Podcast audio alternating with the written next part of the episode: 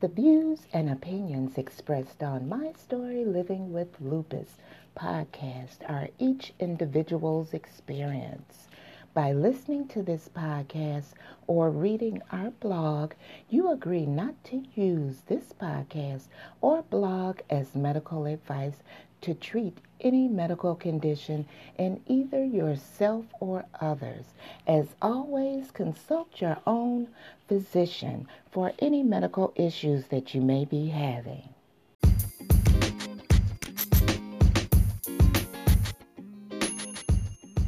Welcome back to another episode of My Story Living with Lupus. I'm your host, Susan Hendrix, and today we'll continue our part two discussion on the opioid epidemic and the high rate of opioid use among SLE patients.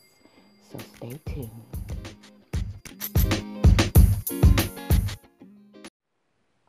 U.S. News, January 17th, 2019 states opioid prescription rates higher in rural counties. Opioid prescribing rates among primary care providers are significantly higher in rural U.S. counties than their more populated counterparts. A new report from the CDC and prevention shows. For the studies, researchers analyzed de-identified opioid prescription data for more than 30,000 primary care providers.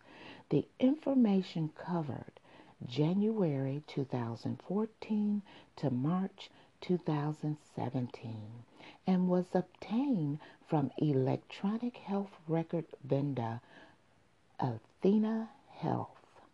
To compare trends by population density, researchers stratified the data by providers, counties, into six urban rural categories, ranging from most to least densely populated. While all areas experienced substantial decreases in prescribing over the time period, the analysis revealed that patients in the most rural counties had an 87% higher chance of receiving an opioid prescription than those living in most urban counties. As less densely populated areas appear to indicate both substantial progress in decreasing opioid prescribing and ongoing need for reduction community healthcare practices and intervention programs must continue to be tailored to community characteristics, the study author stated. The authors noted more rural counties tend to have older populations that have more conditions associated with pain, which may play a role in higher prescribing rates among other possible factors. More than 191 million opioid prescriptions were dispensed to patients in the U.S. in 2017, according to the CDC. Of more than 70,000 fatal drug overdoses that year, prescription opioids were involved in approximately 17,000. I don't know if some of you heard yesterday on the news the maker of Oxycontin. There was a court filing yesterday stating that Oxycontin maker forecasts blizzard of prescriptions. A member of the family that owns Oxycontin maker Purdue Pharma told people at the prescription opioid painkillers launch party in the 1990s that it would be followed by a blizzard of prescriptions that will bury the competition, according to court documents filed Tuesday. The details were made public in a case brought by Massachusetts Attorney General. Its executives and members of the Sackler family of deceiving patients and doctors about the risks of opioids and pushing prescribers to keep patients on the drug longer. The documents provide information about former Purdue Pharma President Richard Sackler's role in overseeing sales of Oxycontin that hasn't been public before. The drug and the closely held Connecticut company that sells it are at the center of a lawsuit in Massachusetts and hundreds of others across the country in which government entities are trying to find the drug industry responsible for an opioid crisis that killed 72,000 Americans in 2017. The Massachusetts litigation is separate from the 1,500 federal lawsuits filed by governments being overseen by a judge in Cleveland. But the company documents at the heart of the Massachusetts allegations are also part of the evidence exchange in those cases. While the Massachusetts filing describes their contents, the documents themselves have not been made public at the company's request.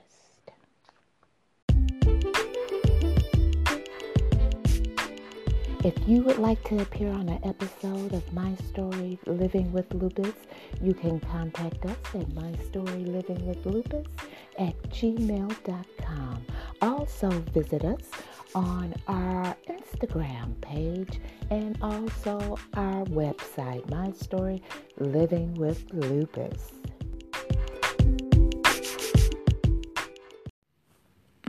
A new study finds African American patients are often treated differently when it comes to medicine and care.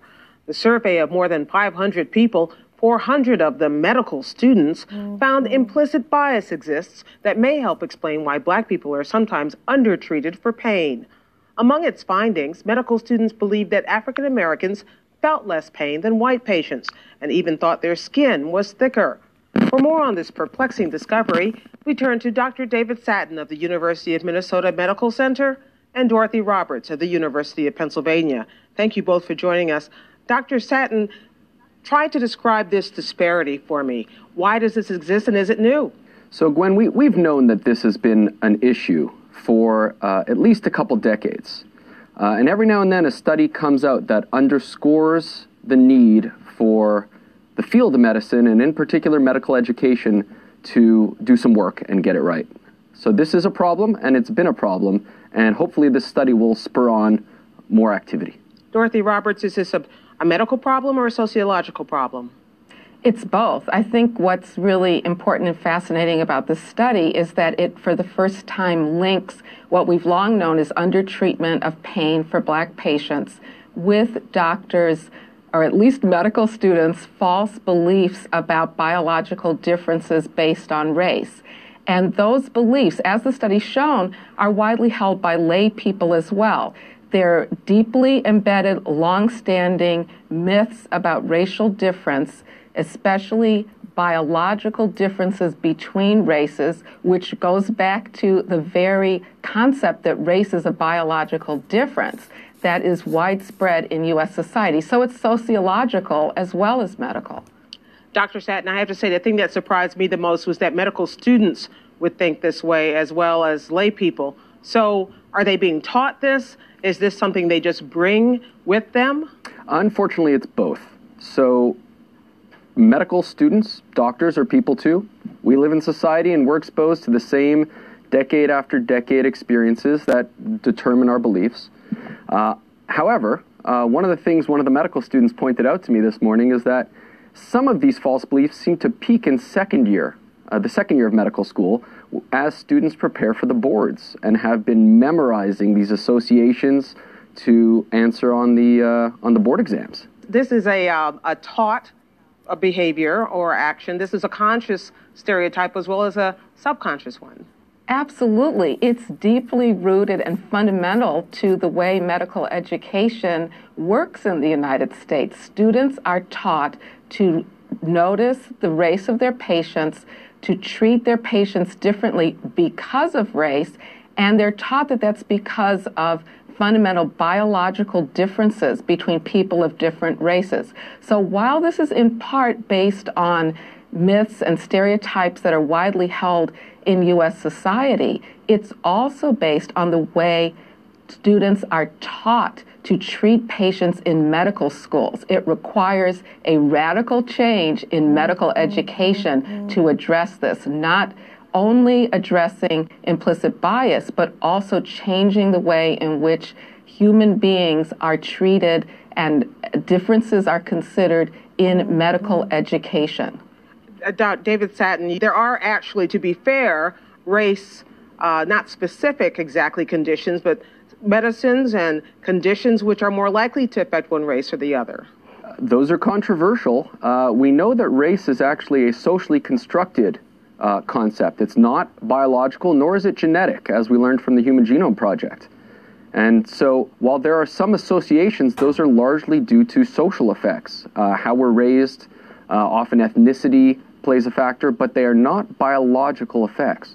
But environmental effects, perhaps?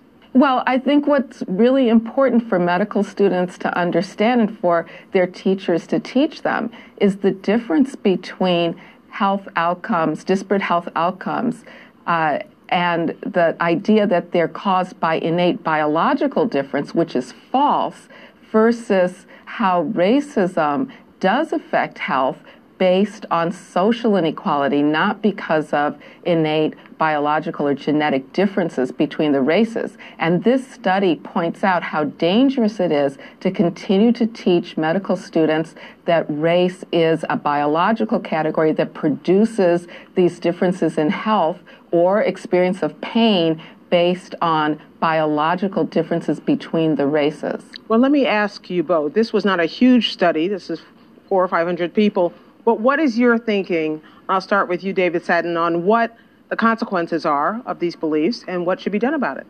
So, the consequences of the beliefs we saw in the study is uh, part of what results in unequal treatment. It's part of what results in health disparities. Um, there's certainly enough blame to go around for how those result, but it's a component. And what it teaches us is that we need to be proactive. I teach the medical students, look, it's, it's, not, your, it's not your fault that you have these implicit biases. You grew up in society, we all have these. But now that you know, it's your responsibility. And we have some interventions to try to reverse that. But it also requires a fundamental change in the way in which medical education works, moving away from teaching students that the races are different because of some kind of innate biological difference that then causes health disparities and instead showing how racism and other structural inequities cause health disparities and, and explore with students how medical practice can address those. Dorothy Roberts of the University of Pennsylvania and Dr. David Satin of the University of Minnesota Medical Center. Thank you both very much. You just completed listening to an interview conducted by Gwen Ifill for PBS News Hour regarding the racial bias, or shall we say myth, of treatment within the medical community for individuals with chronic pain. I want you to listen to it again, call in, or email me with your thoughts on this. I had a friend that called me um, last night and told me that she had to go to the emergency room due to pain from lupus. She said she was in so much pain that she told her husband to take her to the ER. And she said when she arrived to the ER, she went through all of the formalities And she said the resident or doctor, whoever she's seen, acted like they did not believe what she was stating. And she said, Susan, guess how many pain pills they gave me? I said, between three and four. She said three. And she said, I can't see my doctor till next week. And she said, I can't believe that they only gave me three. I told her that there is a myth that has been taught to residents and to some, I say some, physicians that we don't experience pain like others based on the color of our skin. And she said, treatment should be treatment across the board, regardless of the color of your skin. I said, that's true. And I told her, I said, I want you to listen to my broadcast on Friday. And then you can understand more. And she said, You're not going to tell me. I said, I tell you this. I said, There is a myth and a misconception that we come into the ER on two bases. Either we are addicted to whatever pain pills they're giving us, two, that we are going to sell them on the street for cash. And she said, You're joking. I said, No, I'm not joking. She said that that is so crazy. I said, not for the medical community, it's not. I said, they're teaching them this. I said, they are giving them false myths about us. And when I say us, the African American community. She said, so we are being treated based on the color of our skin. I said, your care depends. It's sad to say which is based off the color of your skin and what has been taught to some. I said, so listen in. But for those of you who are listening, I'm not talking about the individuals who have chronic conditions or suffer with chronic pain or a chronic condition plus chronic pain. I want you to know what pain really is that we experience. And I'm speaking on my behalf. I can tell you about my pain. I was writing my thesis or dissertation, one or the other. And I had to get it in at a certain hour. Now, the stress was on me. And that in turn meant I went into a flare. I was working in the living room and I said, Oh God, I'm going into a flare. The pain started to hit. This pain you would not want to put on your worst enemy. This pain had every organ in my body hurting. This pain had every joint hurting. This pain had me like I was going to lose my mind.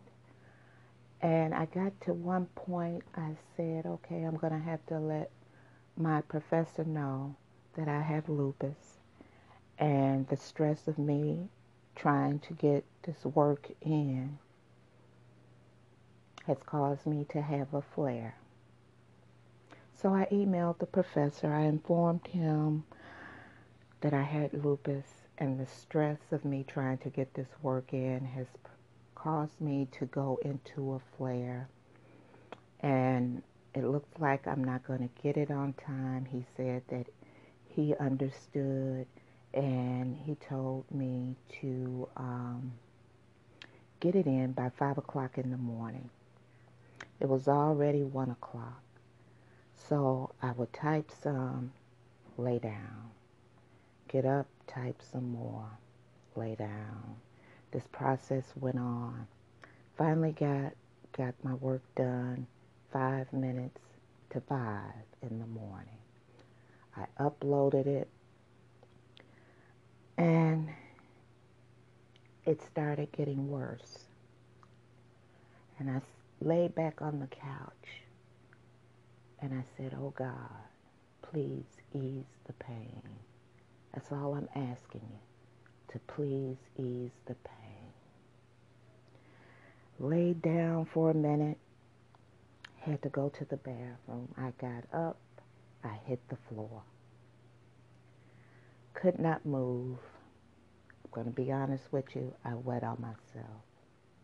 And there on the floor I laid until the pain eased up. And some of you may say, that's crazy. Why would you put yourself through that? It may be crazy for some of you, but not for me. You have to know me to understand my determination not to allow this condition to get the best of me. You have to know me to understand, regardless of whatever I go through with this condition, I'm going to fight it to the end and I will stay positive. Yes, lupus had knocked me down. But it took me a couple of days. I got back up again to fight another day. I'm not going to allow this illness to take me out on its own accord. I'm going to fight you to the death to live my life to the fullest. When we return, I'll be discussing opioid use and death in chronic pain patients with systemic lupus erythematosus.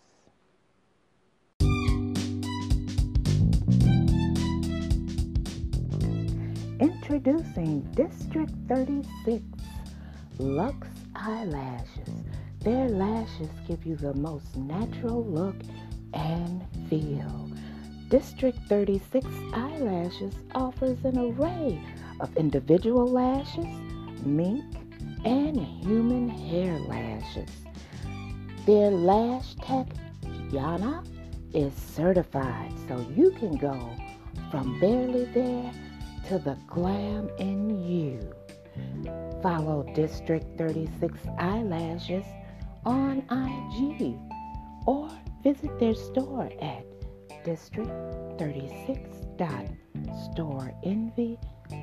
com or contact Yana, the Lash Tech, at 404 490 3649. That's District 36 Lux Eyelashes.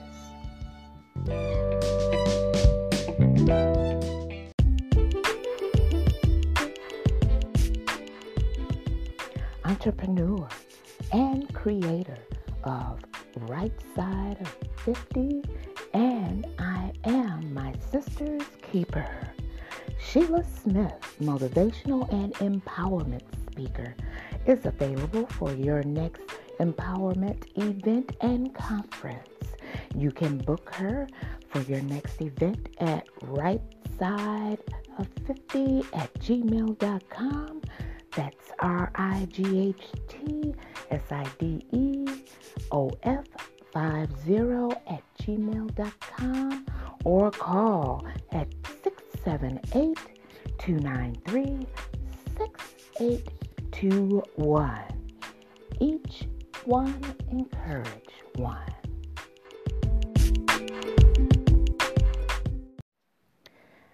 The American College of Rheumatology performed a study opioid use and death in chronic pain patients with systemic lupus erythematosus, better known as lupus. Chronic pain is one of the most common symptoms reported in patients with SLE. Treating pain in these individuals can be complex and difficult to manage and often require opioid therapy. The present research, to our knowledge, is the first investigation into the impact of opioid use in the management of patients with SLE and chronic pain. This prospective five year longitudinal outcome study of 275 SLE patients at the University of New Mexico included 24% chronic opioid use and 76% no opioid use. Inclusion criteria were patients fulfilling ACR criteria for SLE aged 18 to 80. Patients diagnosed with any other autoimmune disease were excluded. Outcomes were determined at five years after enrollment in the study. Now, statistical differences were determined with student t tests and categorical data with Fisher's exact method. Associations were determined initially with univariate regression analysis, and then multivariate models were created to determine independent and dependent variables. No statistical significance was observed in age, age of onset, disease duration, race, family history of autoimmune disease, alcohol use, ANA titer, dsDNA titer, APL positivity, anti-ribosomal P, RNP, Anti Smith, R O S S A L A S S B S C I 70, Coombs activity, or chronic kidney disease or joint pain between opioid and non opioid SLE groups. SLE patients that used opioids had a significantly higher rate of tobacco use and duration. Criteria average for SLE diagnosis, average pain scores, morning stiffness, SLICC and SLEDAI indices, cocaine use, noncompliance, and total deaths. Logistic regression analysis predicting death revealed hazard ratios of 2.6 and 1.1 when comparing opioid use and total SLEDAI, respectively, and hazard ratios of 2.5 and 1.1 and 1.6 when comparing opioid use total SLEDAI and non compliance, respectively. The marginal survival for SLE patients not taking opioids was 88% with 12% dead versus 65%, 35% dead patients taking opioids. The Kaplan Meier survival curve revealed higher probability of survival for SLE patients that did not use opioids. This study indicates that opioid use in SLE is associated with higher mortality. Total SLE DAI disease activity scores, increase cocaine use, and non-compliance. These data suggest the need for education and safe opioid prescribing strategies in SLE patients with chronic pain. Basically, what this research is stating that patients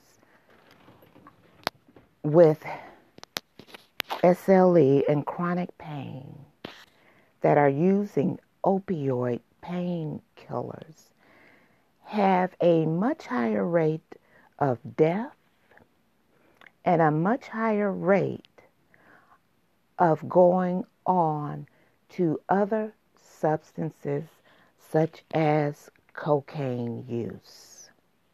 If you would like to read further into this research, you can go to the American College of Rheumatology and read further on the opioid use and death in chronic pain patients with systemic lupus erythematosus.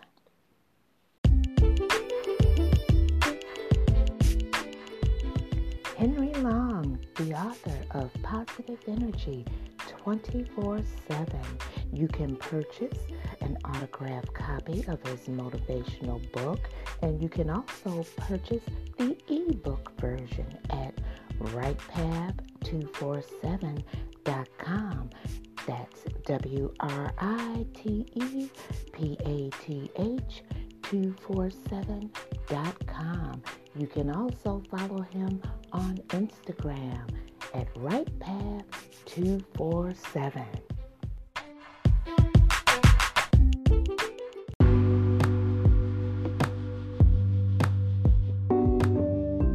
Abundant Harvest Aquaponics, planting seeds to grow food and creating opportunities for people and families.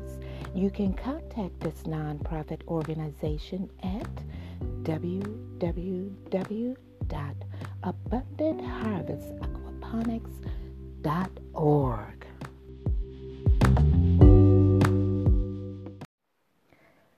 The lupus community is trying to assist our lupus sister in finding a kidney donor. Her blood type is O positive you can email her at beautyoflupus at gmail.com or I am Tanisha Price at outlook.com. That's I A M T A N I S H A P R I C E at outlook.com or you can call or text 678 822 7333. Won't you please join us in helping her find a kidney donor? Well, that's it for me for this Friday with my story, Living with Lupus. Um, I hope that you have found this informative. I hope that the general public will see and understand what we all go through living with this chronic disease and chronic pain. Uh, my daughter called me earlier this week. She stated that she was listening to my podcast in her office, and some of her colleagues had come in and were listening with her. And she, they asked her, who was that that she was listening to? And she informed them that it was her mother her, and that I had lupus. And she's trying to bring further awareness to lupus, living with a chronic illness. So they went back and they subscribed to the podcast, and she received feedback from them stating that they didn't know that all of this goes on when a person has lupus. And several of them asked her to ask me, was the segment that I did with jazz going to be a permanent fixture? So I told her I really don't know. And she told me that they liked it. And could I do it this week? So, for your drive home tonight, you will be listening to the smooth sounds of jazz once again, per my daughter's colleague's request. So stay tuned for that at 5 o'clock. Now, what I want you to do, I want you to give me your honest feedback on what you think about the interview that was done by Gwen Ifill for PBS NewsHour regarding the racial bias in treatment of patients. Also, give me your thoughts on the opioid use and death in chronic pain patients with systemic lupus. So until then, I'm your host, Susan Hendrix, for my story, Living with Lupus.